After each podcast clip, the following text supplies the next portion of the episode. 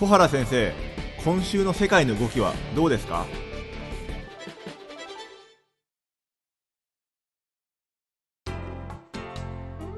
えー皆さんこんにちはオートバンクの上田です。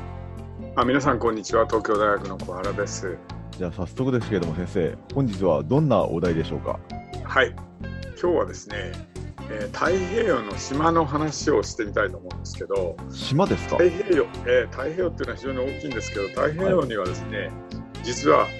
えー結構国のがあるんですよね。はい。全部で何カ国であるかお分かりですか？いや全然わかんないですね。あの5個とかそんなもんじゃないですか。いや実はね14カ国あるんですよ。結構多いですね。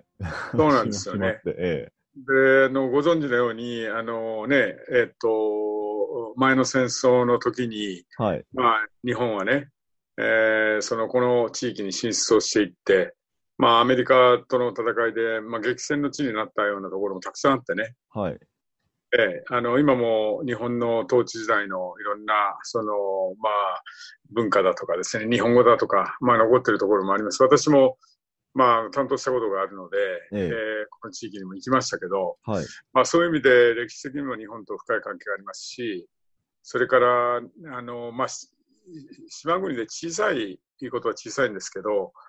実は排他的経済水域っていうですねこれ。はい。あのー国連海洋法条約で認められたええ。主権的な権利をですね、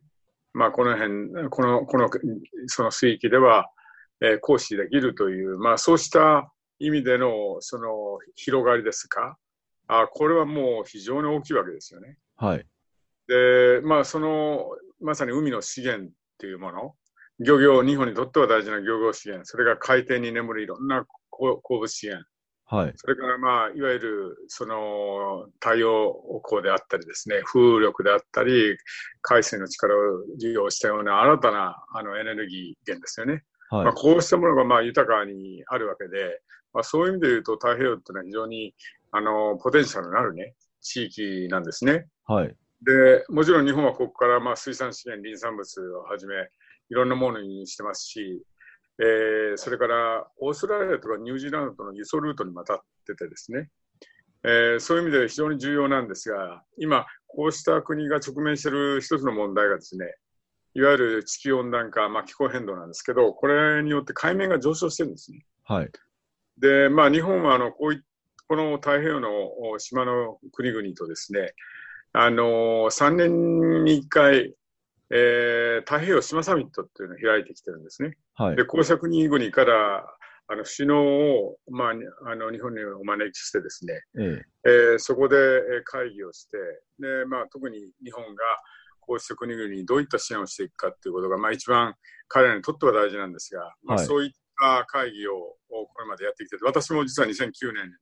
第5回の会議、サミットがあったときに、ええまあ事務局事務局長としてこれを担当したんですね。えはいその時にはまさに今言った環境とか気候変動に、まあ、と一緒になって取り組んでいこうと。えいうんで、まあ、エコで豊かな太平洋というものを作るんだっていうメッセージを掲げてですね、えうんまあ、日本はまあ3年間で500億円ぐらいの支援をしましょうと。で、1500人の人材育成もしましょうと。で、まあ、保健とか水供給だとか教育などですね、まあ、はいこれ日本は人間の安全保障って呼んでますけど、まあ、こうした分野でですね、島しょ国が直面しているですね、いろんな問題、特に脆弱性という我々呼んでますが、そして弱い部分、これを克服できるようにね、お手伝いしましょうという、まあ、そんな会議もやったりしたんですね。はいまあ、そういう意味で、あの、日本とこの地域の国大事なんですが、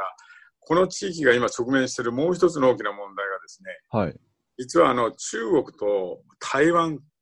とのですね、外交的なせめぎ合い、この狭間に、まあ、置かれている国があるんですね。うんで、その国の一つである、まあ、ソロモン諸島っていう国があるんですが、はい。これが実はですね、昨日ですか、あのー今まで台湾とですね、まあ、国交を結んでたわけですけど、はい。あのーこの台湾との外交関係をですね、まあ、断絶すると、えー解消しますということをですね、まあ、発表したんですね。で、台湾側も、要するにそれを受けてですね、まあ、あのー国交を断行するということで、これ近く中国とですね、新しく、まあ、国交を樹立することになるだろうと思うんですね。なるほど。で、まあ、中国外務省の報道官はもうすでに記者会見でですね、ええ。まあ、ソロモン諸島の台湾との断交の決定をですね、高く称賛するっていう、まあ、談話を発表してるんですね。はええ、で、まあ、それがですね、まあ、その今後、そのこの地域のですね、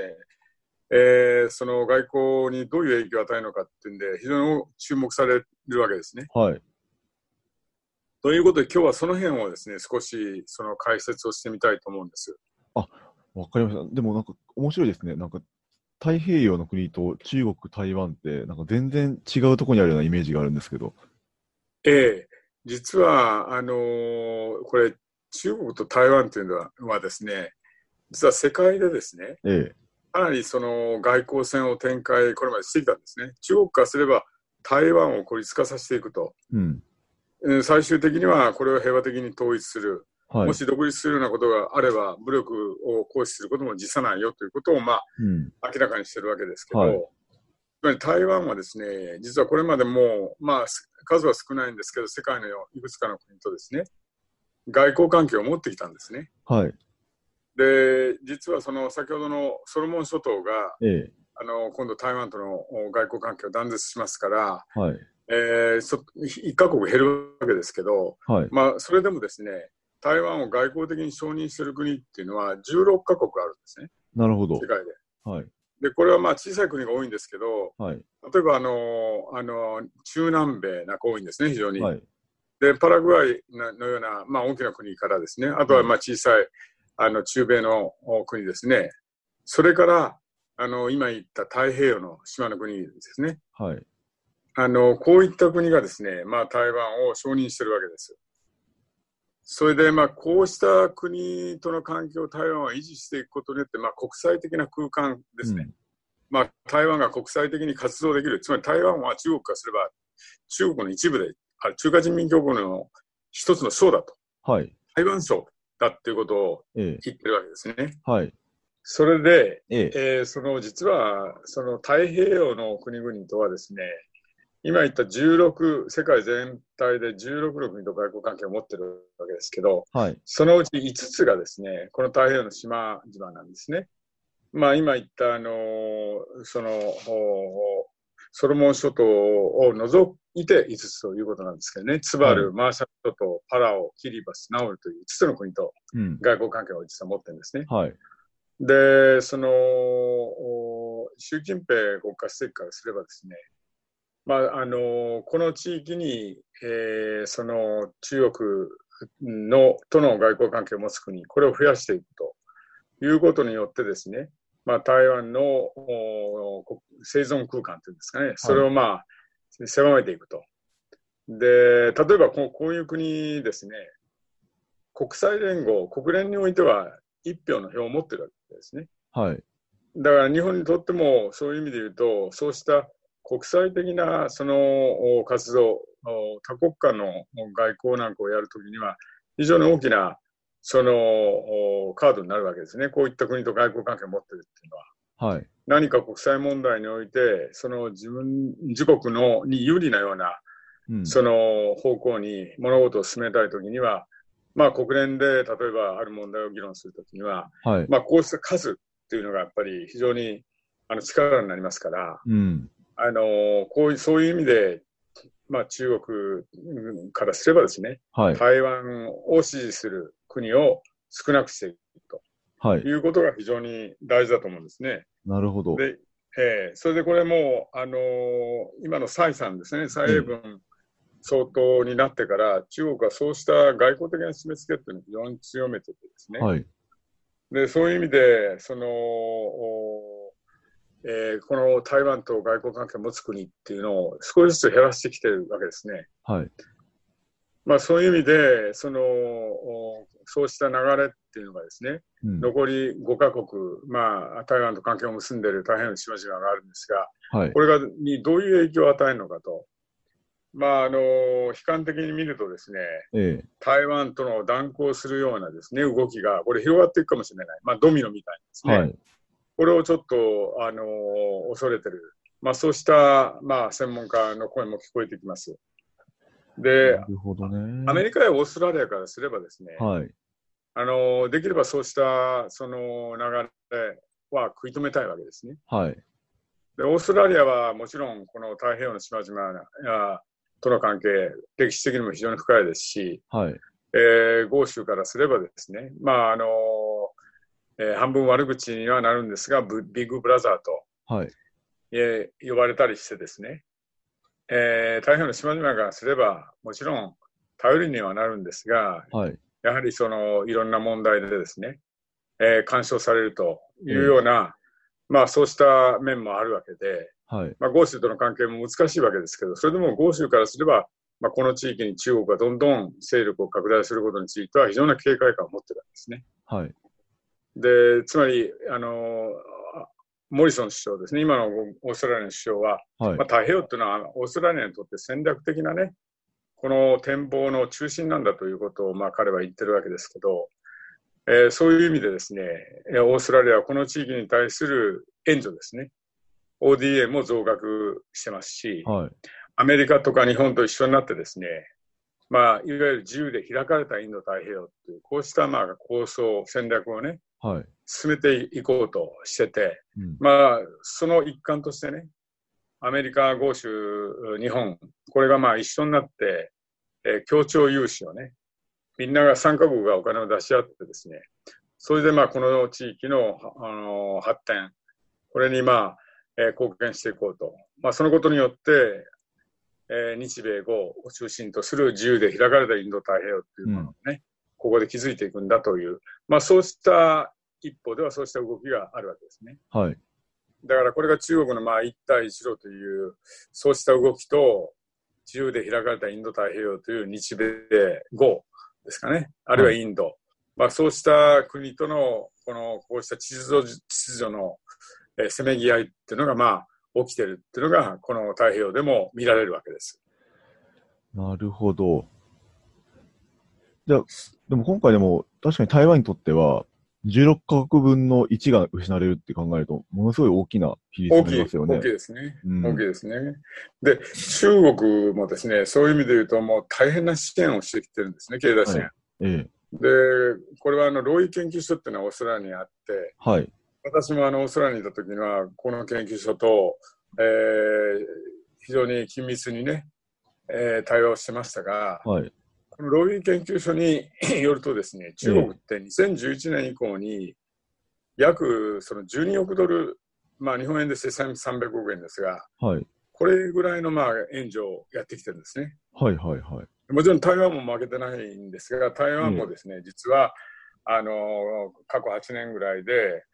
ソロモン諸島だけにですね、約100億円つぎ込んできたんですね。はあ、そんなですか。はい、で、これ、ソロモン諸島のはですね、ええ、その、まあ、年内にね、はい、その、首相は、えー、どっちにするか、まあ結、結論を出すと言ってて、はい、まあ、その、そのね、判断が注目されてたわけですけど、ええ、まあ、結果的にね、台湾からすれば非常に引き止め策も随分やったと思いますが、はい、まあ、こういう結果になってしまったということでですね、まあ、これが、その台湾からすればですね、えー、そのさらに他の国に波及していかないように、なんとかしないといけないと。いう、うん、まあ、そういう状況にまあ追い込まれてるんだろうと思うんですね。そうですよね。えー、でね、実は、あのー、なぜね、先ほどよ、その、えー、上さんが言われた、えー、中国がこの地域に出てきてるのかとい。う、はい、まあ、背景なんですけど、えー、はい、あのいくつかの背景があると思うんですけど、まあ、一つはね、中国がやはり経済的に非常に大きくなってきて、まあ、世界とのですね、い。ろんな貿易投資関係、はい、これがまあ、非常に急激にあの増えてるわけですよね。うん、まあ、そういう中で、例えば C レーン取ってみ一つ取ってみてもですね、はい、みんなアメリカに実は抑えられてるというところがあって、うん、これまあアメリカとの関係がですね、今後まあ悪化していくとですね、はい、いざという時に、まあ C レーン、これあの、止められてしまう可能性もあるわけですね。はい、でやはりそこを守っていかないといけない。つまり中国が大きくなることによって、世界の隅々まで中国の利益っていうものが生まれてきたわけですね。はい。そうした利益っていうのを守っていかないといけないという意味でのですね、はい。まあ、あの、軍事的にもですね、ええ。えーそのプレゼンスをきちっと示していくという意味で言うと、まあ、この地域でもですね、えーそのお他の地域でもそうなんですが、例えば港の建設にね、中国がお金を出して、うん。で、そこの港をまあ使わせてもらうと。例えばあのスリランカのおその港なんかでは、はい。これ中国が作ったんですが、そのお借りたお金をスリランカが返せないと。はい。いうことになって、中国の国営、国有企業がですね、99年間、この運営権をですね、うんリースするというような形になって、はい。まあ、そこの中国のまあ軍艦なんかも、えー寄港ができるとはい。いうふうな、まあ、そうした動きというのが、いくつか見られるようになってるんですね。うん。で、これはあの太平洋の例えば島でもバナナスっていう島がありますけど、はい。ここでも中国はまあ大きな港の建設に協力してるんですね。はい。あの、例えばフィジーっていう国なんかでは、これ、軍事協力をまあこれまでしてきてます。うん。まあ、そういう意味で言うとですね、えーその、おそうした港湾整備、あるいは、その、通信網ですね。はい。これ、あの、パパニューギニなんかでは通信網の整備に、あの、有名なホワウェイがこれはい受注してます。で、ホワウェイっていうのが、まあ、こういう地域にも、まあ、進出して、えー実はこの島ってのは、かなり点在して、広い地域に点在しててですね、はい。実際上これ、この連結性ってよく言いますけど、コネクティビティが本当にないんですね。なるほど。これ僕もこの地域に経済協力をやったことありますけど、はい。例えば遠隔医療であるとかですね、遠隔教育、まあこういったことも含めて考えていかないと、島の発展ってなかなか追いつかないところがあるんですね。なるほど。まあそういう中でこの海底ケーブルなんかっていうのもつながってない国がかなりあって、それがまあ、ビジネスとか教育に影響してるわけです。なるほど。まあそういう意味でそんな議論もまあ日本はこれまで、えーそういった国々との間でやってきて協力してきてるわけですけど、はい。まあそこに中国がまあ出てきてるわけですね。うんさっきのフォアウェイの話でそうそうですが。まあそういう意味で言うとですね、そのそうしたその中国自身の利益が、国益が世界に広がる中で、まあそうした国益を守るために、はい。もうどんどんまあ中国が今出ていってると。はい。そこでまあ、あの、アメリカなり、えーオーストラリアなり、そうした国がですね、警戒感を強めてる。うんあるいは台湾とのお外交戦っていうのもそこでまあ出てきてる。まあそれがまあ一つ二つの理由だと思います。で、まあその中でもね、特に太平洋の覇権っていうのをどう考えていくのかと。はい。当然中国が押し出してくるとアメリカとぶつかります。太平洋はアメリカにとって非常に大きなその空間、彼らの勢力圏ですから、はい。えー例えばあのその第一列島線、第二列島線という言葉があるんですけど、はい。この言葉、上田さん聞いたことありますか？いや、初耳です。あのね、第一列島線、第二列島線っていうのは、これ、あのー島をこうね、こう結結んでいくと一つの線になるんですけど、第一列島線っていうのは、いわゆる日本からね、沖縄ずーっとこう下がっていくと台湾があって、フィリピンがあってって、はいこう、そのラインなんですね。はい。で、まあこれはいわゆる、あの南シナ海まで伸びていくと、うん。まあ、南シナ海九段線っていうですね、牛の下のような形はい。南シナ海このの9割ぐらいをですね、はい。そのカバーするような、そうした線を引くと、そうまあ、その地域は、その海域は、まあ、中国の主権的な権利が及ぶ歴史的なその地か海域なんだということを、まあ、中国は主張してですね、で、まあ、それに対してフィリピンが仲裁裁判に訴えて、はい。でそうそうしたその法的な根拠はありませんよということで中国が敗北したわけですが中国はそれは紙くず紙くずだと言って、まあ拒否してるはい。わけですけど、まあ、そうした地域も含めて、まあ、中国からすればこれは中国の内海だと。うん。でここにまあアメリカをよ寄せつけないアメリカを排除していくと。で最終的にはその中に入る台湾というのを、まあ、はい。その統一するという、このそうしたですね、政治的、まあ、その戦略的な意味合いっていうのがある。これ、第一列島線なんですね。はい。えこれはまあ中国が、あの、これ、ずいぶん前になりますが、あの、劉華生っていうですね、うん。あの、かなりゆ偉大な、その、えー海軍のじ指導者がいたわけですけど、彼がまあ、この海域はですね、要するにきちっと中国が確保していかないといけないということで、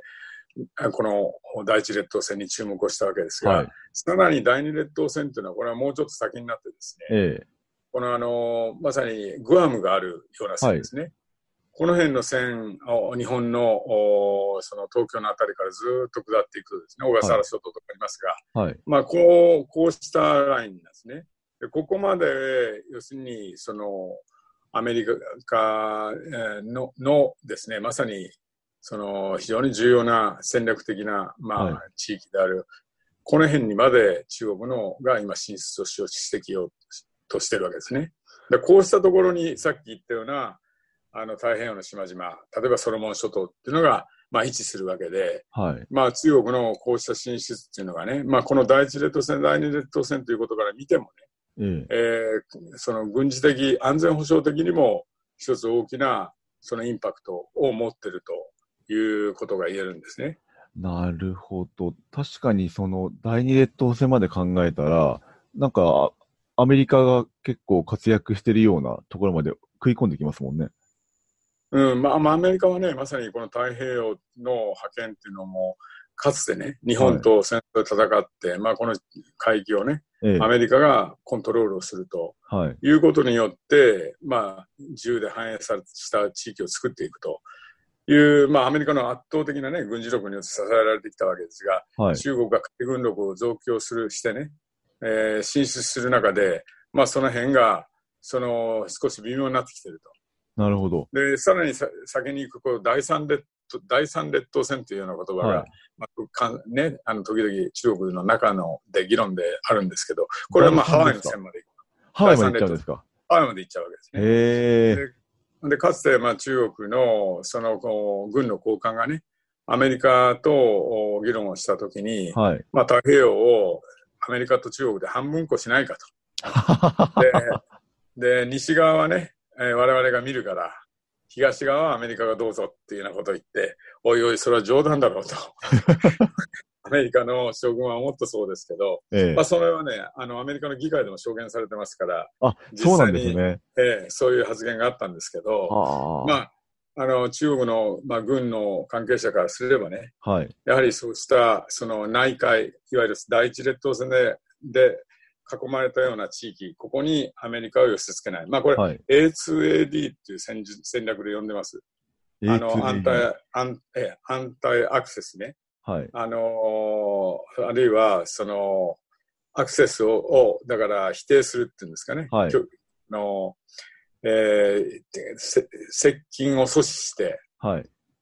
それで、その、えー領域をお拒否するっていうんですか、はい領域に入ってくることを拒否するっていうんですかね。はい。えーアンタイアクセスエイリアルディナイアルっていう、まあ、英語はいのその頭文字を取って A2AD って呼んでるんですけど、はい。まあ、こうした戦術ですね。つまり潜水艦であるとか、はい。あるいは弾道ミサイルとかですね。まあ、こういったもので、アメリカの例えば空母部隊が近寄ってくるのを、これで阻止すると。なるほど。た例えば、あの、90年代に台湾海峡危機っていうのがあってですね、はい。えー台湾での選挙の時に中国がミサイル発射をしてですね、実験、そうしたデモンストレーションをすることによって台湾を威嚇したことがありましたけど、うんその時にクリントン政権が、まあ、空母部隊にあの2つ台湾沖に出したんですね。はい。で、これによって、まあ、中国は沈黙せざるを得なかったと。だからそうした、要するにそのプレゼンス、アメリカのプレゼンスっていうのを排除したいと。で、アメリカも実はもうこれ、なかなか接近が昔のようにできなくなってきてるわけでね。その能力が中国を高めてきてるわけですから。まあ、そうしただけじゃなくて、防衛だけじゃなくてですね、むしろもっと押し出していこうん。う。つまり、遠洋航海ができるようなですね、まあ、そうした、要するに、ブルーネイビーって呼ばれてますが、そうしたあの、その海軍っていうのをはい作ってですね、それでもって、まあ、中国の、大きくなる中国の世界的な利益っていうのを守っていこう。あるいは将来的に何かあった時にそのシーレーンを守る。例えば中東からどんどん石油も入れてますよね。はい。ああいうシーレーンというものを中国から抑えていきていきたい。まあこれが、あの、真珠の首飾り作戦って言って、まあ、いあの、インド洋からそのアラビア湾、あっちの方にまでですね、中国からすればいくつかの友好国、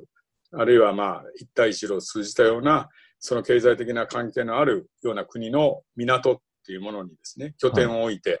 それでもってそれをつないでいくと真珠のようなものになりますから、はい。まあ、そうしたその戦戦略、戦術っていうのを取ってですね、ええ。ーまあ、中国の海外に展開する、増大する利益っていうのを守っていこうと。えうん。いう、まあ、そうした狙いがあって、それがまあ太平洋でも見られるとなるほど。いうのが、まあ、今日のお話の、えーポイントなんです。なるほど。はい。いや、でもなんか太平洋って場でも、ね、中国のプレゼンスっていう話が出てくるとはちょっと思ってなかったのでびっくりしました。そうなんですね。まあ、だから、太平洋をめぐる大国の攻防がですね、ええ今、激化してきてるとはい。いうことだと思うんですね。まあ、その中で日本はどうするんだと。うん。先ほども言いましたが、太平洋とのか諸国との関係非常に大事ですし、はい。同時に日本もシーレーンっていうのがありますから、これを確保していかないといけない。はい。その中で日本が、まあ、今主張している法の支配っていうことですね。はい。まあ、高校の自由っていうことが非常に大事ですから、うん。まあ、そのことをしっかりと 国際社会で主張し、それと一緒になって、その協協力していけるような国々ですね。はいこう。した国々と連携をして、国際秩序、自由で、まさに自由で開かれたインド太平洋というものを守っていくという、この努力がを続けていくことが大事だと思うんですね。なるほど。ありがとうございます。はい。はい。今日はそういうことで、太平洋には注目してはい。はい太平洋には注目していきたいと思います。そうですね。はいじゃあ今日はどうもありがとうございました。いえいえ、どうもありがとうございました。